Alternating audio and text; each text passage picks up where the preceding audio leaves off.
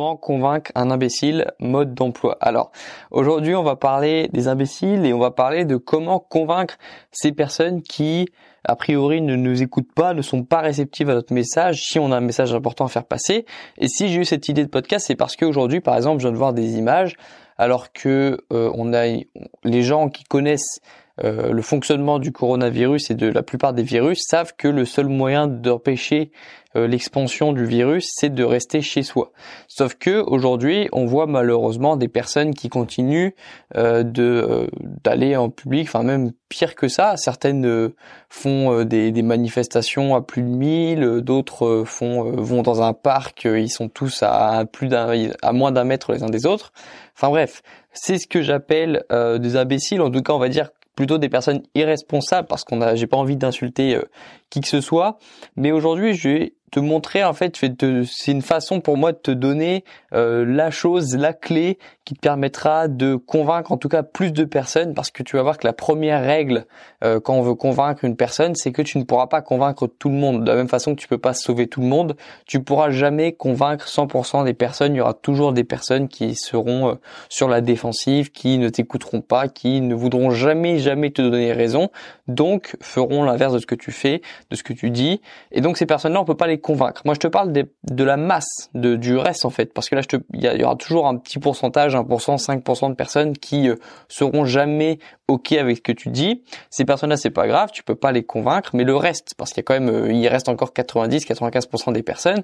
C'est souvent des personnes qui sont mal informées, hein. Les personnes qui sont dans ce parc, les personnes qui sont en train de faire des manifestations, c'est pas forcément des imbéciles, comme je l'ai dit dans le dans le titre. C'est juste des personnes qui, pour la plupart, sont mal informés. Alors oui, évidemment, il y a toujours une, un petit pourcentage d'idiots dans ce dans ce groupe, dans ces personnes qui vont, euh, je te dis, qui font euh, qui font n'importe quoi. Mais il y a aussi une grande majorité de personnes qui sont juste mal informées. Et ces personnes-là, on peut essayer de les convaincre. Comment est-ce qu'on fait ? Alors l'argument numéro un, le, l'arme fatale pour convaincre qui que ce soit, ça tient en un mot, et c'est l'empathie. C'est d'avoir de l'empathie pour ces personnes. D'avoir de l'empathie, ça veut dire se positionner dans les lunettes de cette personne, c'est se mettre à la place de la personne. Et quand on dit ça, avoir de l'empathie, ça veut dire comprendre que cette personne-là, elle a peut-être pas été informée d'une bonne façon, peut-être qu'elle n'a pas fait l'effort non plus d'être informée, mais ce qui est sûr, c'est qu'à l'heure actuelle, elle n'est pas informée. Donc cette personne-là, il faut l'informer. Mais il faut pas l'informer de n'importe quelle façon. Si la première chose que tu lui dis, c'est que c'est une imbécile, cette personne-là, ah, t'es une imbécile, tu vas au parc, t'es fou, T'es, c'est n'importe quoi ce que tu fais, il faut rester chez soi. C'est la pire façon de convaincre la personne, simplement parce que on aime bien faire l'opposé de ce qu'on nous dit de faire. On est assez, c'est pas, c'est pas quelque chose de français. Souvent on dit que les Français ils ont l'esprit de contradiction. Non, l'humain a l'esprit de contradiction. C'est pas les Français, c'est l'humain qui a l'esprit de contradiction. Donc ça c'est pas, c'est pas quelque chose de, de national, c'est pas réservé aux Français. L'humain a l'esprit de contradiction. Donc si on lui dit que c'est un imbécile et qu'il doit rentrer chez lui, la première chose qu'il a envie de faire, c'est la dernière chose qu'il a envie de faire, c'est de rentrer chez lui. Il, il, dans ce cas, il préfère, en, il préfère euh, rester dans le, dans le parc et euh, continuer de, de faire ce qu'on continue de faire ce qu'on lui interdit de faire. En fait, c'est, c'est ça. Ça, c'est l'esprit de contradiction. Comment est-ce qu'on fait du coup ? Ça marche pas. La pire des façons de faire, c'est de dire à une personne que c'est une imbécile, c'est de lui dire que c'est idiot de faire ça, que, qu'elle est folle de faire ça, de lui donner des ordres. Ça, c'est la pire façon de faire.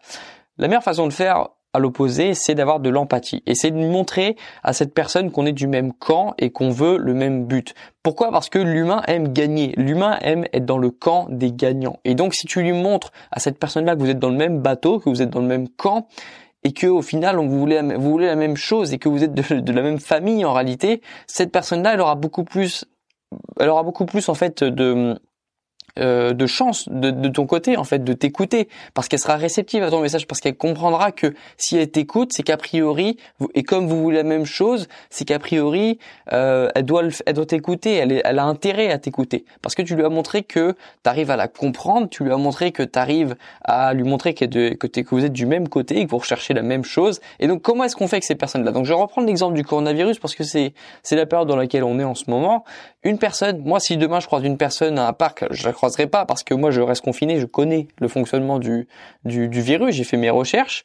Mais euh, si, si je croise, euh, disons que je croise une personne demain dans un parc et que j'essaie de lui expliquer que euh, qu'il faut qu'elle reste chez, qu'elle reste chez elle, et ben je vais lui montrer qu'on veut la même chose. Je vais lui montrer que si elle a des enfants, on veut la même chose. On veut éviter que ses enfants tombent malades. Si elle a des parents qui sont euh, en, qui sont faibles, je vais lui expliquer que on veut la même chose. Moi j'ai des parents que j'ai envie de mettre en, en sécurité. Elle, elle a aussi des parents qu'elle a envie de mettre en sécurité. Personne n'a envie de voir ses parents mourir. Personne n'a envie de voir ses enfants malades.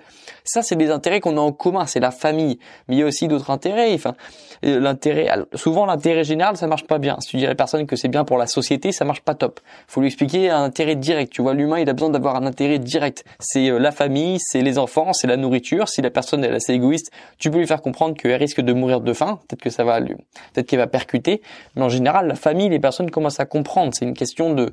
Et puis sinon, tu peux aussi, en dehors des arguments rationnels, tu peux donner des arguments, justement en dehors des arguments émotionnels, de parler de la famille, tu peux donner des arguments rationnels en montrant que tu t'y connais. Par exemple, tu peux citer un article scientifique. Moi, j'ai lu un article scientifique sur le sujet euh, pour lui expliquer en fait juste concrètement pourquoi c'est pas, c'est pourquoi c'est idiot de rester dans un parc. Parce que pour l'instant, une personne contaminée par le coronavirus contamine plus d'une personne et demie, contamine plus d'un humain et demi. C'est pour ça que c'est exponentiel et c'est ça qui est dangereux avec le coronavirus, c'est qu'une personne contaminée va contaminer plus d'une personne après. Donc si dix personnes sont contaminées, bah, elles vont contaminer quinze après. C'est ça le problème. Et c'est pour ça que c'est interdit, c'est pour ça que ça devrait être interdit de, de, c'est pour ça que le confinement est intéressant et que c'est la seule solution viable à l'époque à laquelle on est actuellement.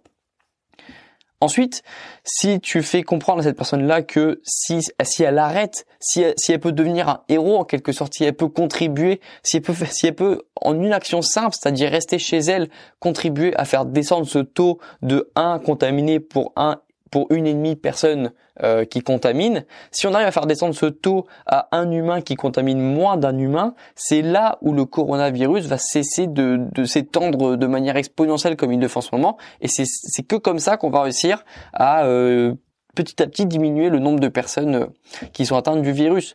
Et la seule façon de faire ça, c'est de rester chez, de rester chez soi.